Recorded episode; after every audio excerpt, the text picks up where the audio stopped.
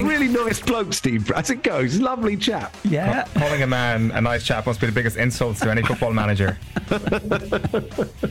Not saying anything. Join in the obsession.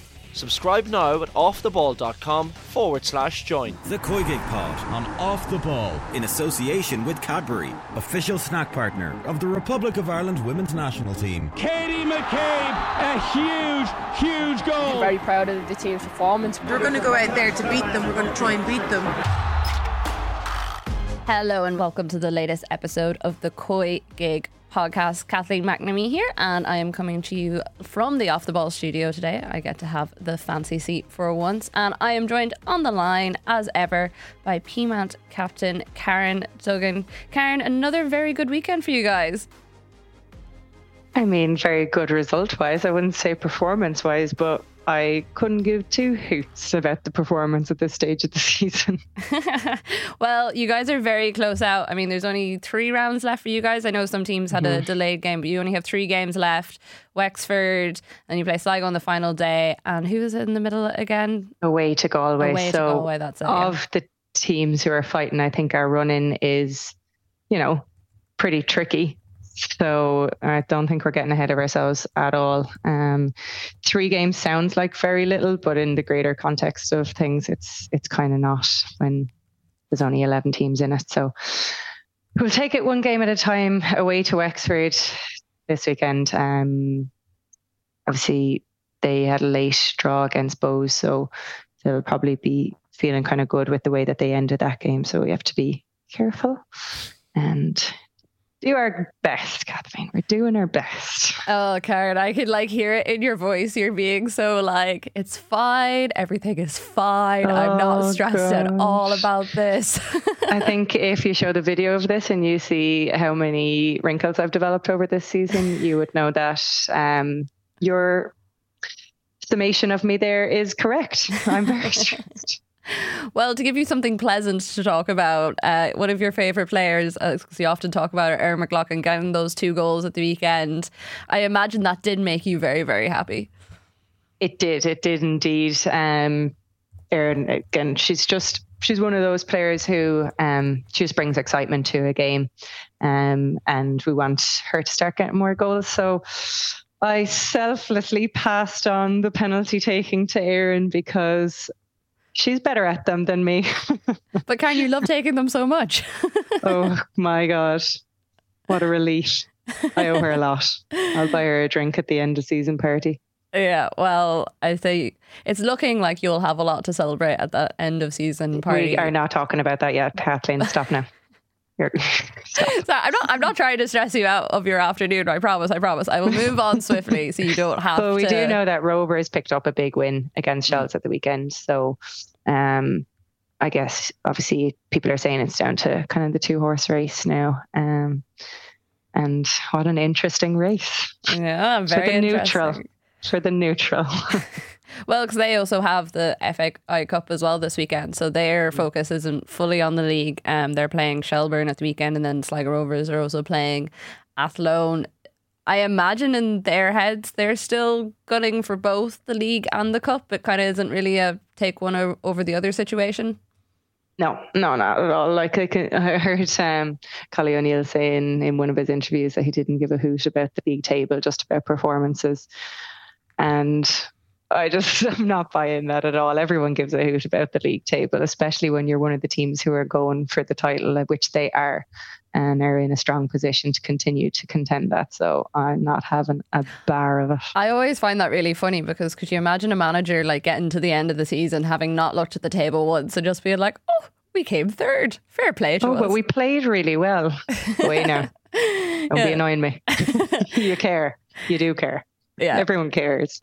Of course you do. Because you can't like judge what you need or judge your performances or even like the team you're going to put out if you don't know you're like if you're 12 15 points at the top of the table and you only have two games left and you know it's absolutely one for you of course you're going to look at the table and be like oh well i can give maybe a few younger players a run out or can test some formations or do something whereas if you're like a point off whoever is top of the table and it's the final game of the season you're going to want to know that. absolutely, absolutely. But anyway, yeah, I think that the cup ties will be interesting this weekend. Um, I think Shels will obviously have a point to prove, but it'll be interesting to see if this is a symptom of how they're playing or if it was just one of those games because we can kind of all have one of those games. Um, we had ours against Shels early in the season where we just couldn't get to grips with it and conceded silly goals. And then that's it's very hard to claw your way back from that. And I think that was kind of what it looked like. I didn't see the game, but it looked like, you know, that a couple of the goals they conceded were soft. And then it's hard to kind of come back against a team like Rovers who are so solid kind of defensively and especially on that pitch. I mean, it, it's a big, big pitch and it suits mm. their style of play very well. So I think going a goal down there is difficult, never mind going three goals down. Mm. And um, any eagle eyed listeners or viewers of the podcast, if you watch it on YouTube, will notice that it's just the two of us here today, Karen. Uh, we had another announcement last week that Eileen Gleeson and her team are keeping staying on um, for the next international break. So Emma has busy and important things to be at today, which is uh, very upsetting for us, but hopefully means very good things for the Ireland team. Right decision to keep on the interim management for the next couple of games and just give the FAI a bit more time to scope out potential managers? I think they said in that statement that they had a long list and they're going to start whittling it down now.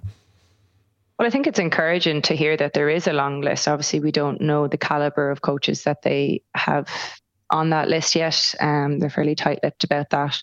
Um, but I think we said it generally the backroom staff anyway if i was a new coach coming in i think they're nearly like the perfect backroom staff in terms of Emma and Colin anyway. So I think that there I think a lot of people will be happy to see them stay on for this because obviously off the back of two wins, but also potentially given people who may remain involved more experience in these upcoming Nations League games. Um, I'd be happy to see the background staff as it is, but obviously, whatever manager comes in, they're going to have their own ideas, own coaches that they're used to working with, and it's in the hands of the FAI now, and we just have to trust them.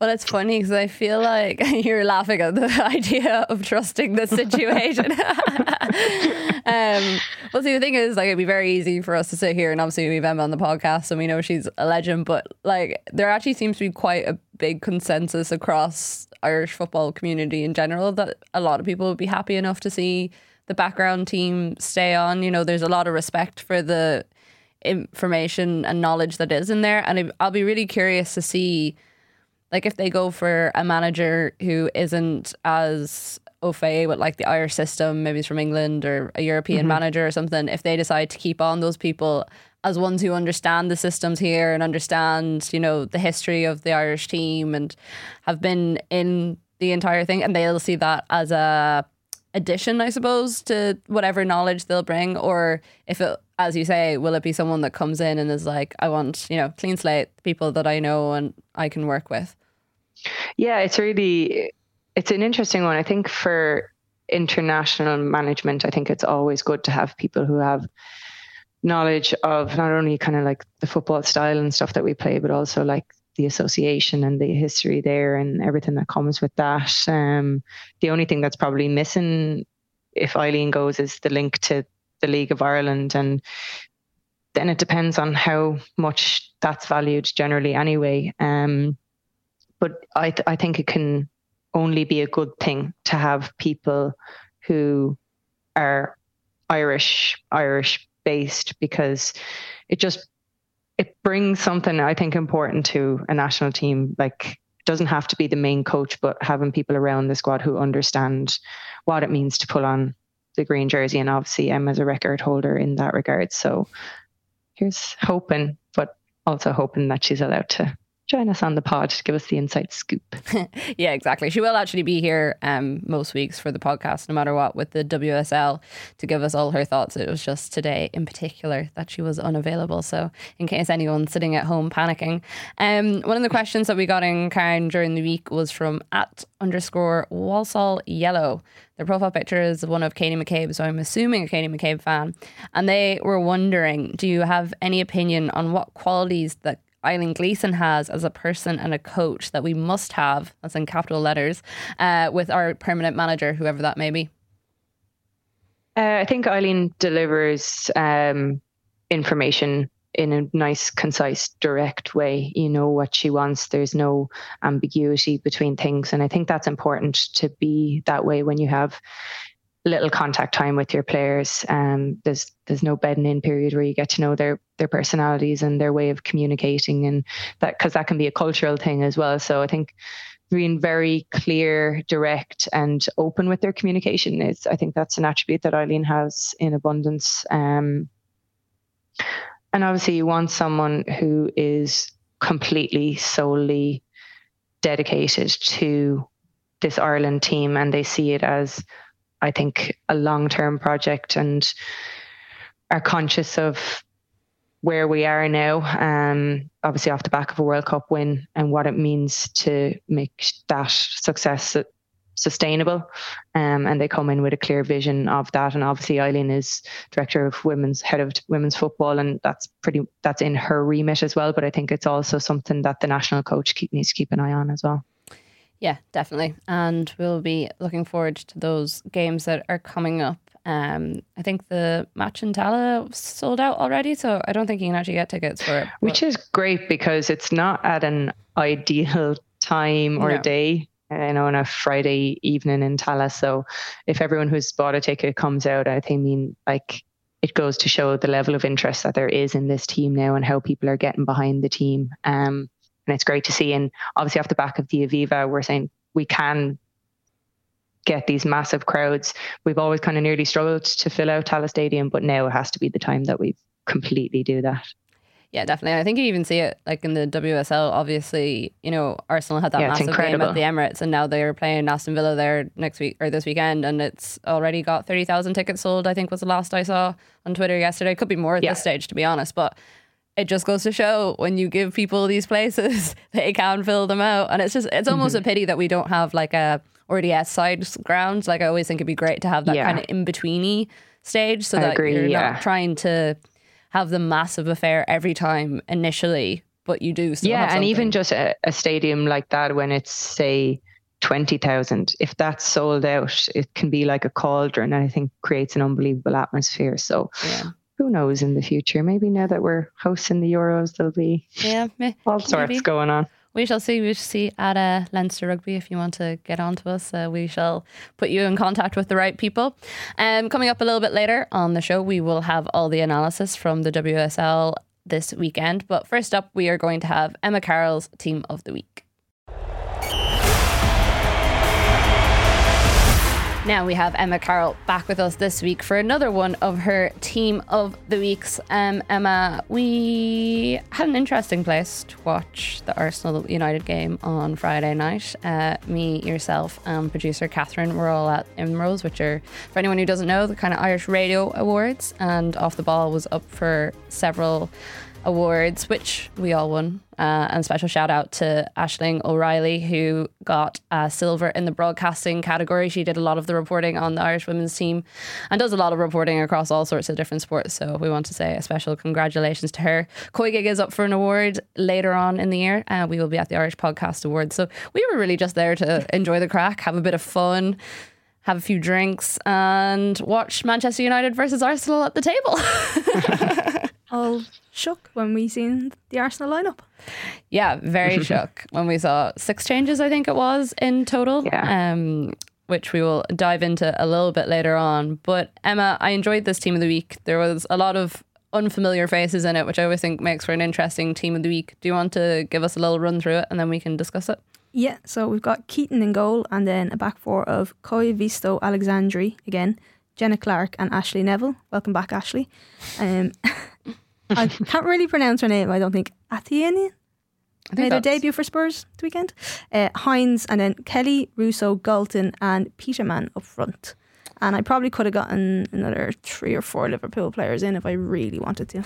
I was thinking of you when I was watching the Liverpool game because I was uh, still nursing Friday night, even though it was Sunday evening. And it was Sunday evening, wasn't it?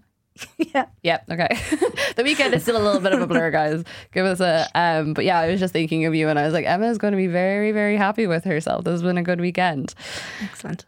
I mean, how are you feeling top of the table. Well, nearly. Leicester are just pipping you, which is not something I ever thought I would say. It's it's just by alphabetical order as well. It's not even goal difference, so we'll take it. no, it's a good start to the season. Um, big Merseyside derby on Sunday, so they haven't won at Anfield yet, so that will be a an interesting game to see if that can change this season. Mm. Karen, what were your thoughts on this team of the week when it came through? Yeah, I think, uh, like you said, it's it's a lot of new names in there, but rightly so. Um, just to start with the goalkeeper, Khiara Keating. Um, obviously, a lot of pressure on her coming in. A lot of talk around the panel of goalkeepers at Man City at the moment and what's going on there. And Gareth Taylor was questioned on it, obviously, at the weekend. But in a game where obviously they were down players and Chelsea were starting to bombard their goal uh, towards the end to try and get that equalizer.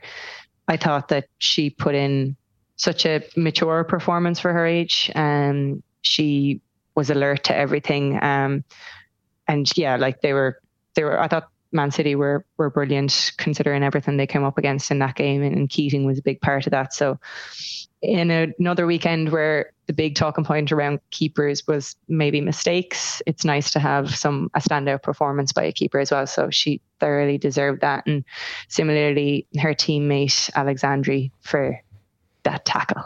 The Yeah. the it was her that did the the last ditch tackle in the box. You have to time that to perfection. So that's that's brilliant.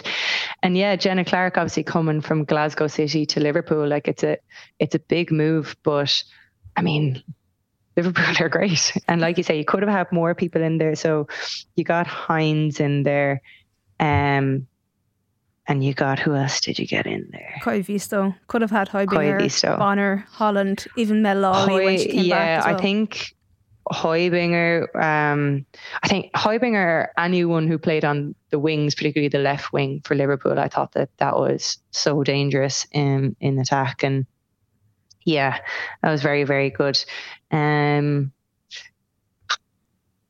I I'm trying to think. I maybe the only people I would possibly question maybe mm, big names as well, maybe Galton and Russo, just because maybe you get West Ham's Wakey in. Is it Wakey? Is that how you pronounce it? Yeah, Wakey. I thought she probably put her hand up for something um there. She was she was really, really good.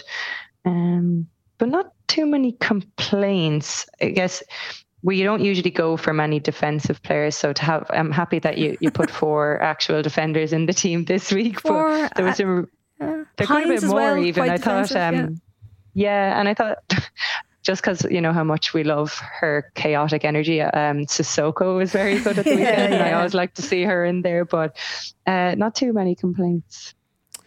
Yeah. I, I still every time I watch Kim Little play, I'm like, yeah, she's the best player on the pitch. We'll put her in. I know. Um, but yeah, I guess Galton was good. I think she was possibly your other person that you could have put another Liverpool player in if you were to switch someone out. But obviously, she she got the goal that kicked off um, Man United's performance there on Friday, and Chloe Kelly was back to being Chloe Kelly, which was great. Yeah, no, she was very good. I I'm actually annoyed this is the one week that Emma Byrne isn't here to talk about goalkeepers because I I just know. feel like I wanted to get her thoughts on Khiara Keating and the whole situation at Manchester United Yeah. and like swapping into Angelo. and I just feel like even like uh, Musovic and and Katrin Berger like there's just so many good talking points around goalkeepers in Mm. the league at the moment. I say good talking points. It doesn't necessarily mean that they're all performing exactly good well. yeah. like it feels it's weird because I feel like for the World Cup we had so many conversations about the standard of goalkeeping and how good it was, and then even some of the regulars that you would normally trust in the league maybe haven't shown that they're quite up to Even the Mary speed. Earps's kicking was a bit mm, at the Mm. weekend. No, I don't think she could have done it and about the goals, but um, yeah, you're right. This is probably too much to talk about in terms of your keeper. And I know Jonas Eidevall said, "Oh, he wants to get away from the idea of a number one goalkeeper." Isn't it I think interesting that's though? very that- Arsenal I- thing. It's just gonna say- ridiculous. I just after That's a week after ridiculous. You have Arteta a said the number same one. thing. Yeah. No, no, no, no. You have a number one goalkeeper. Like they're the backbone of your defense. They're like an on-field coach, and you need to be completely comfortable with them. And they yeah and understand their ways of communicating. Um, yeah, no. Do you think this is something though that will become more normal because it's become such a regular point of conversation because of Arsenal across like the men's and the women's game? Like obviously you have the David Raya Ramsdale situation. You know, you even have it a little bit now with Chelsea, and you're kind of wondering, and City as well. You're like wondering, well, who is the number one starter there? Is there a possibility that it's going to be swapped? And I know, like sometimes it'll swap between, say, league and cup competitions. Mm-hmm. But it feels like now in the league, it could literally be anyone in that number one, which is a little bit strange. I think it's. I kind of. I don't know what you feel about this. I think it's only ever questioned when weaknesses or cracks in someone's in the original number one game starts to show. Yeah. Mm. That would be my view on it. Yeah, I just feel like the narrative is slightly changing where it's like, okay, well, this player has a really good distribution of the ball. This player is really good with the ball at their feet. This player can do that. And I'm like, is it almost go, well, I know it's not really comparable, but you're starting to think, well, is is the role going to start changing the way, say, we've seen it change in GAA, where, you know, all of a sudden goalkeepers became number one free takers Mm. and, you know, they're playing further up the pitch and they're bombing up the pitch with the ball and someone's sitting back. I'm not expecting Yeah. anyone to do like an Olivier Giroud and end up in the. yeah. But fundamentally, you want your goalkeeper to be very good at stopping goals. That is their primary That job. helps. And if they are good with their feet, that's obviously a brilliant addition. But yeah, I know, I look feel at like, some Arsenal look fans at, would look at Man, argue Un- you look don't at want to Man hand the United. ball. look at Man United men, like they changed because they wanted to change their approach to you know playing out and someone who's better with their feet than De Gea was, and now It's Onana, well. his his wrists are questionable. You can get those wrists into the gym. Yeah. I don't know where it's come from as well because I, I watched him quite a lot before he joined United and I definitely didn't think of him as the sort of player that he is. But anyways, we won't we won't go into Maybe the it's Premier just a Man League United and thing, the- to be honest. I do think there is a little bit of that around the place at the moment. Um, Emma, who was your standout performer then of the week?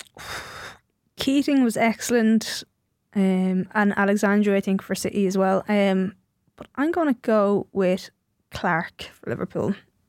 Interesting. I thought she was brilliant. I just, I think the whole Liverpool defense at the moment is brilliant. Yeah. Which you know gives you a bit of worry because when Niamh Fahey comes back to be fit, like at the moment, you're probably not putting her back in there when it's such a stable defensive force. Like, Yeah, and I think like to adapt to the WSL coming from Scotland and to adapt that quickly in two games where you're up against opponents who are seen as stronger on paper than you. Like you'd lo- have looked at those fixtures and said, God, what a tough kind of start of the season Liverpool have. And to adapt that quickly, I think is a testament to the defence, Jenna Clark, and obviously Matt Beard, the way he's has them playing, because it, it is quite I feel like everyone knows their job. Um, and you'd like to see it lasting and you hope that they kick on from here. Um, I would like to see if Italy and I'm sure you back would. to score some goals while that defensive that would be nice. Yeah, that would be pretty nice. Well, uh, Julie Flattery has you guys winning the cup. The FA so, Cup, yeah, I'll take it. So Yeah. I think, well, at this stage, you might as well go for anything. Um, Emma, thank you very much for joining us once again, and thank you for all your hard work and that lovely new graphic. We'll have the team of the week up on our Twitter at the COYGIG Pod. So if you have any thoughts about it, please do let us know. Or if you're watching games of the weekend and you think you have some ideas that of people that should be in the team of the week for Emma, you can make her job a little bit easier because I can tell you after a couple of times of doing team of the weeks, uh, they are very, very difficult and it's a lot of matches to watch. So please do get them into us at the COYGIG Pod there too, and we will pass them on to Emma. Emma, thank you. Thank you. And now we shall turn our attention to the games at the weekend in full. And might as well start with the first game of the weekend because it was our two teams, Karen, going up against each other Manchester United 2, Arsenal 2. Um, I don't think I've celebrated a goal as much as I did that Lacasse one in a while. And I promise that wasn't the free Prosecco that I had had that night. But uh, I mean, it was a class shot. Um, know United had a great game as well in terms of their new signings. We had Malard getting a goal in the 81st minute, which I thought was a nail in Arsenal's coffin. It felt like a win that both sides needed, but also that both sides were finding it very hard to secure. Yeah, I, it's it's a hard one. I think from both our perspectives as a fan because really, like Man United, you know, you're two one up with a couple of games to, or a couple of minutes to go. You, you manage the game, you manage the game, but they had expended so much energy because Arsenal were the better team, particularly in the second half. But to get yourself in front, you're always disappointed to concede in the last couple of minutes. And then for Arsenal, I guess it's disappointing because they were the better team, but they allowed Man United to to take the lead in the way that they did will be really, really disappointing because two, I would say, two defensive errors are very, very avoidable situations um, to concede from. But then you also have the elation of scoring a, a cracker in the last minute. So a lot of mixed emotions between the two of us, I would say. Yeah, a lot of mixed emotions. I mean, we said it there when we were doing the team of the week. There was six changes for Arsenal it was a weird atmosphere even going into the game because Arsenal mm. announced on the Thursday that Eidevall had signed a new long term contract. They didn't actually specify, I don't think, how long the contract was, which is a very Arsenal thing. They did the same thing with Arteta when he was kind of not having a great run of form, but it was so funny when I saw the announcement. I just thought about the conversation that we had with Emma the other week and the fact that, you know, maybe the you know the man management side of things is good, but the in-game coaching isn't there in the way that it should be. And I just found it interesting. Like we saw the pieces of paper again this weekend and the formation yeah. changes. We saw it again. And I just I wonder where but like where is that coming from? The only time I remember seeing it recently was in the Euros final and was it Jill Scott or someone was trying to see what the Germans were handing around. It was mm. towards the end of the game. It's just not something you see in football anymore. And to me, it does kind of show that there's like a lack of understanding in games if something changes. You know, if they switch up formation, this yeah, is this is what we do. This is where we go. This is how we swap these yeah. positions.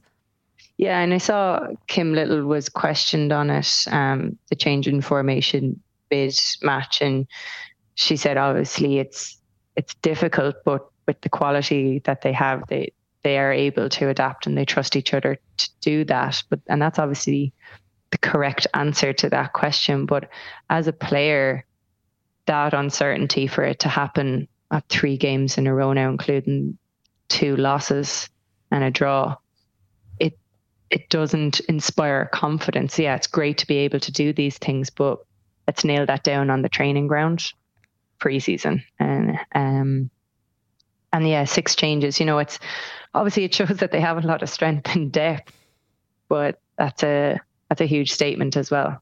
Mm. Well, there was also the argument from Emma last week that you know the strongest players weren't necessarily starting and getting their opportunities.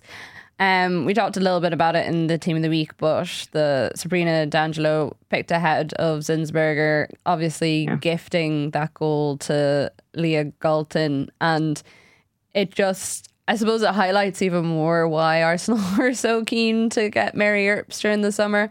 But you'd have to wonder, and this is something I've been thinking about, you know, like say Chelsea picked up Nicky Evrard, who was great last summer for yeah. in the Euros, and you know, she's on loan out in Brighton, she's not actually playing.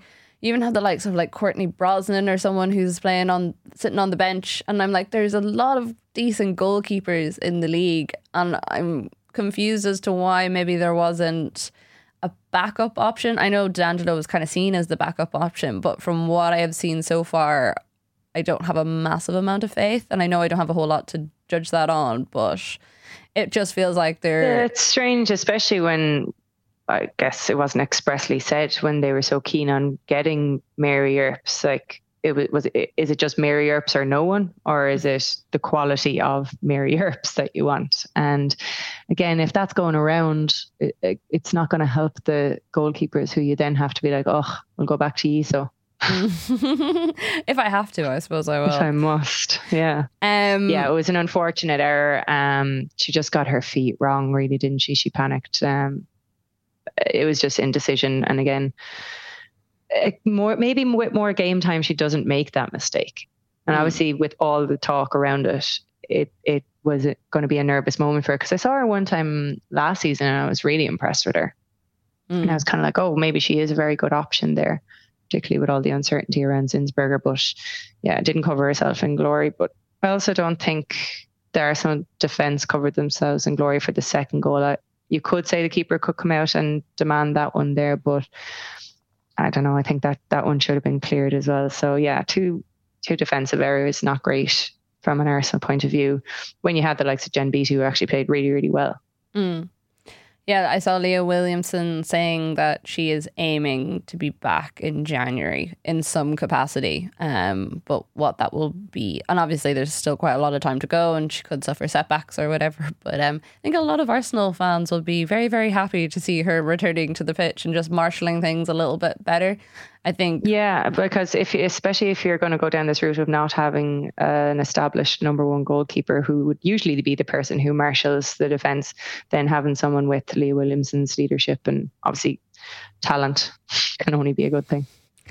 Yeah, I mean, like you look at the table, it doesn't make for great reading as an Arsenal fan. Like I know we're only two games into the season, Ah, but the fact that. I know, but there's like there isn't a lot of teams, there isn't a lot of games in the league, and these things do matter. You know, you look at Leicester at the top of the table with this six points, point and Arsenal I, ninth I on really one point. think. yeah, again, this like points now you say, oh, they don't matter, but for a team like Leicester, who were like treading relegation last year, having that many points at this stage of the season is, um, it's an unbelievable boost for them. Oh, completely. Like So Arsenal fans don't need to be like down in the dumps, but you're right. Every point is is significant, and they will feel like I think they'll feel like five points lost very much. I think I still will think Arsenal.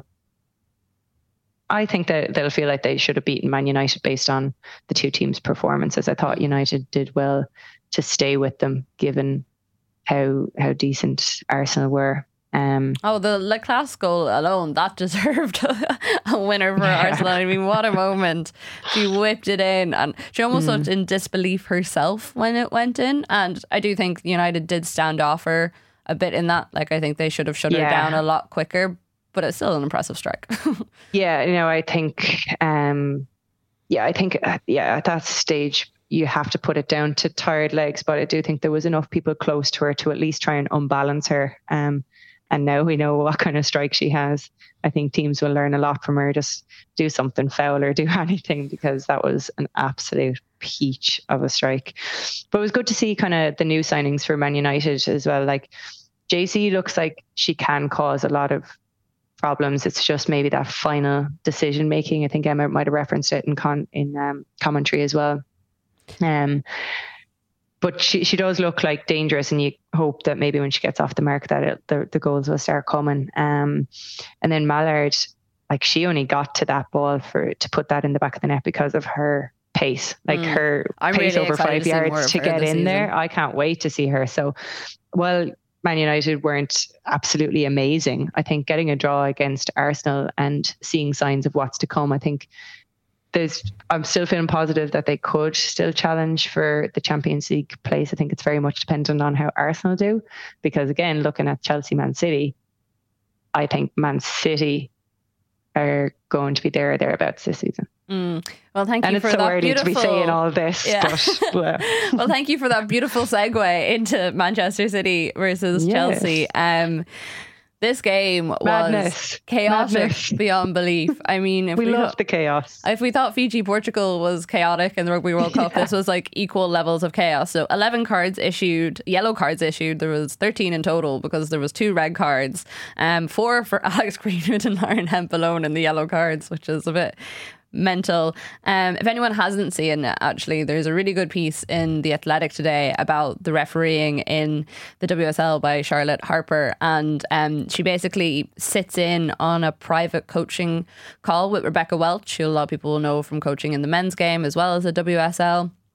And it's just really interesting going into how referees review the decisions that they made. And they talk about her first game of the season, which was actually Aston Villa, Manchester United, and everything that went on in that, and the sending off that was there.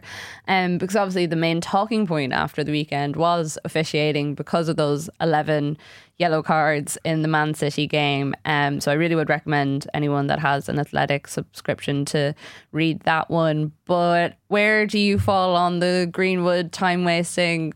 Yellow card Oh, incident. absolute nonsense. It was absolute nonsense. Like, I think they counted it. It was something.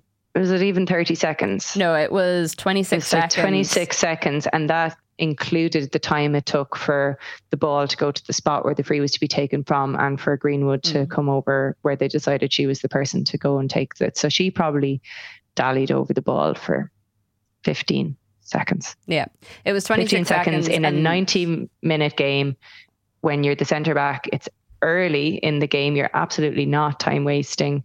Um, because it's the referee should use like discretion there because you, like this is a game that Man City want to win. They're not going to be sitting there being like, oh, we'll start time wasting in the 30 something minute. Mm. It's yeah, I thought it was absolutely ludicrous um, and completely unfair on Greenwood. I I don't think she did anything wrong. No, it was completely unfair. Um, just to give everyone that's listening like a little bit of background. So Greenwood was booked in the 17th minute for a foul, and then on the 37th minute, free kick, she was booked again for time wasting, which meant it went straight to a red card, which is kind of ridiculous when you looked at what Man City got away in the Premier League with Kovacic. But anyways, that's a t- totally different story. As I said, she spent 26 seconds over the ball. The average in the league so far between this year and last year was between 32 to 34 seconds. So again, she was still under the average and not above the time wasting limit in general. Thought it was interesting as well. I saw another stat that uh, Lisa Evans, who was also penalised, I think it was last week, I don't think it was this week, for delaying a throw in. Um, so after 11 seconds, she was penalised for that. But the average across the league last season was 16 seconds. So we do know this is something that PGMOL, um, the refereeing board, have said that they're trying to crack down on. But this just seems like ridiculous. There has to be an asterisk that says within reason. yeah. Or I mean, are you going to start like a stop clock nonsensical about it. Oh, I like just use your your noggin there. Like you know when someone's time wasting, and you know when they're not, when they're just taking time to set up and maybe calming things down after they've been under a bit of pressure. And that's part of the game, and it should remain part of the game within reason. And You also think you get a couple of warnings as well. Like if you are genuinely it was- taking too much out of it, the referee turns to Alex Greenwood and says, "Here, come on, snap, snap, let's get this going." no, you have to give her a warning. And yeah, the first yellow card, it was a free. Mm. Uh, but it was early enough in the game that she hadn't done a huge amount of other fellas. So even then, I'm a bit like, like it was not a, a dangerous position. It wasn't a profession. I didn't like someone just skipped by her, stuck her leg out. These things happen. I think you give her the benefit of the doubt that if she'd done two or three of them, you give her a yellow card. Now maybe I'm erring on the side of the defender a little bit here, but I just don't like seeing players sent off unjustly unless there's like with it, unless they've been stupid themselves in terms of making tackles or less. Yeah, it's the last minute of the game and they actually are time wasting and it's worth getting the yellow card for. Yeah, it's interesting Yeah. because I was listening to Kate Longhurst talk about it, um, and she's Emily Heaslip was the referee, and she was also the referee that gave Katie McCabe that kind of very soft yellow card in the first game as well.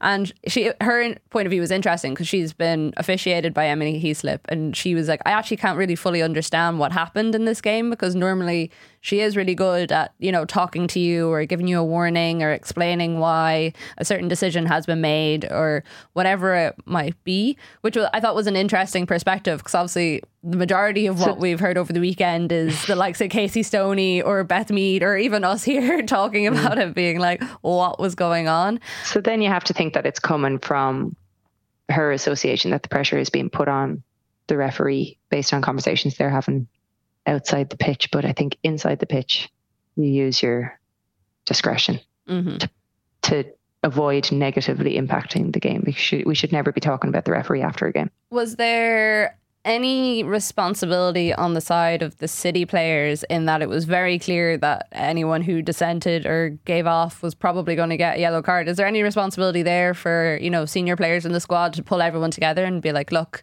we get this is frustrating, but just shush until the end of the match? It's so hard to do. And from experience, sometimes you can tell people to calm down, and that only riles them up even further. Especially, you know, for Hemp's first yellow card, she had just been polaxed in the box and she should have gotten a free out. She didn't get it. So she was chasing around, chasing around. She ended up, um, the, a corner given that she didn't think it was a corner, reacted, yeah, you can't speak to the referee. You do need to kind of knock that on the head. So maybe that yellow card. And then after that, she does pull down Lauren James. But it's it's so, again, I'm just kind of like, how many tackles had she made at that point? Does her two indiscretions warrant City being down another player? Mm. And like we don't know what was said. Maybe it was something bad, but sometimes you're just in the heat of the moment and you can apologize three seconds later and maybe you give the player the chance to do that. But yeah, I don't know. I did know when mm. I came on to talk to this about you that like nonsense was going to be one of the first words out nonsense. of your mouth. So I'm, I'm glad I did get that right. But yeah, leave City in a strange place because, as you said, they've probably been one of the most impressive teams so far in the league. If you take like the the traditional top teams, obviously what Leicester and Liverpool have done is really good. Um, and even if if they had eleven players on the pitch, I really do feel like they probably would have beaten Chelsea at the weekend with the opportunities. Like even when they were down, Bunny Shaw had so many chances in those last ten minutes to give them the lead or double their lead. Um, and it was very unfortunate that Guro Reiten did manage to get that last minute goal. But yeah, they're looking like strong contenders this year, which will be an interesting one. To look at the yeah, top. I, oh. Yeah, I just thought it was interesting that Emma Hayes seemed quite happy with that result. You know, um, we expect Chelsea to have such high standards that they expect to win every game, but I guess City had won that fixture back in March, and now they're probably an even more settled team. Mm. And they started the game really, really well. So I think for her to be happy with a point, given that they were Chelsea have an awful record away for mm. City as well, so I think that probably fed into it yeah. a little bit. But um, I think a lot of credit goes to, to City for the way they performed. That Even when they conceded the goal, they were down to eight because I think um, they had a player off the pitch because of mm. Alanna Kennedy was. Uh, yeah, Alanna Kennedy cramp. was off the pitch. Yeah. But yeah, it was a madness game, and we do love that, but maybe not because of the referee. Yeah, no, definitely. Um, to look to give Liverpool their credit a little bit more, and also mm-hmm. Matt Beard, I feel so. Liverpool two, Aston Villa nil. Carla Ward said after the game that Villa were not good enough in any department. That it was one of the worst performances they've put out as a team. It's a reality check. Everyone is talking about us as a top four side, and we're miles off that at the moment. I think it's probably a pretty fair assessment of where. Yeah, Aston and Villa it was uh, it was the best part of the Villa performance was her interview after. I thought because it was she was not pleased at all. And you can understand why, because like I mean, you just expect better from Villa based on how they were last season. Um, and the talent in the team as well. Yeah, they're a proper good team. And I used to, I loved watching them last season. I love when they got in their flow. Um, I think that they're massively missing Hansen and Daly in mm. particular.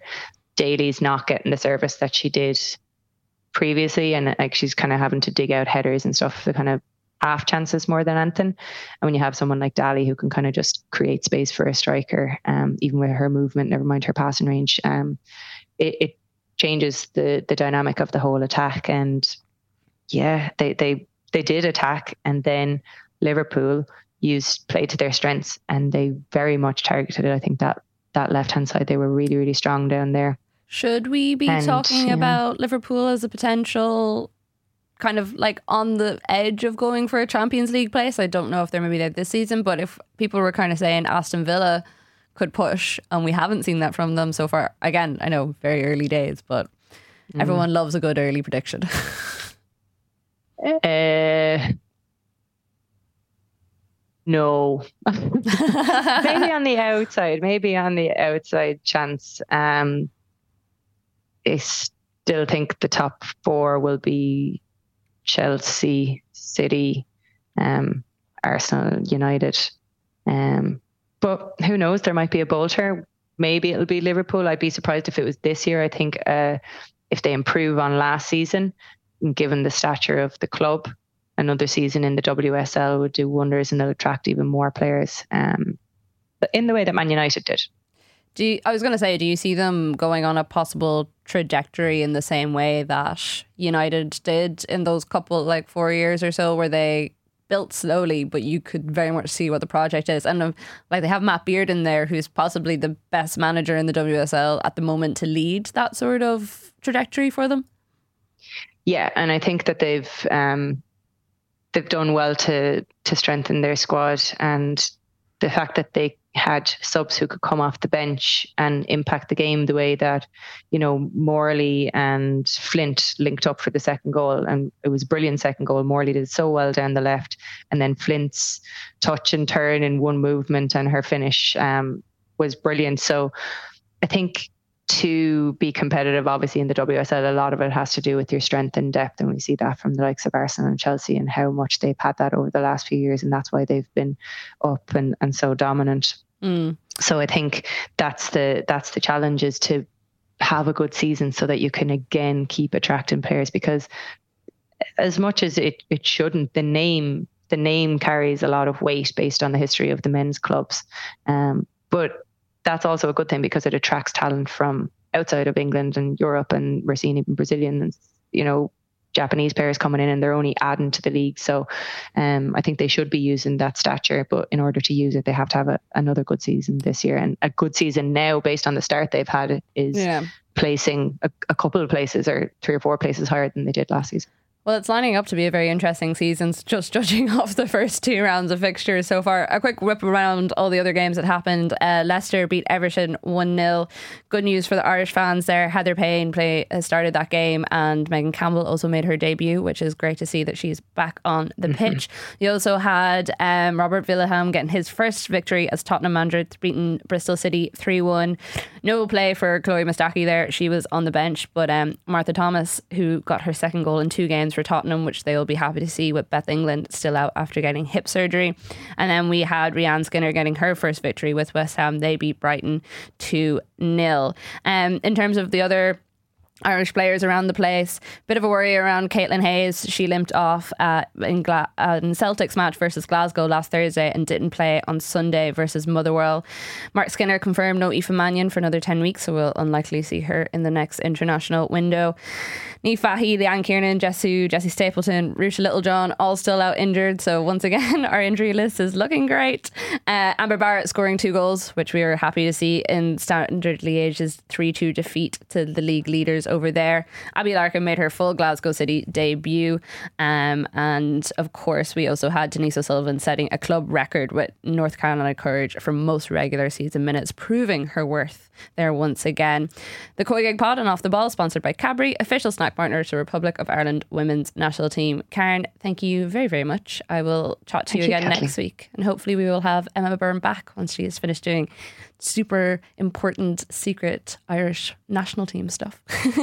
and thanks everyone who listened in. As I said, we will be back next week with all the WSL action. Um, and if you want to get in touch with us, please do at the COYGIG Pod on Twitter. Thank you very much for listening. The COYGIG Pod on Off the Ball. in association with Cadbury, official snack partner of the Republic of Ireland women's national team.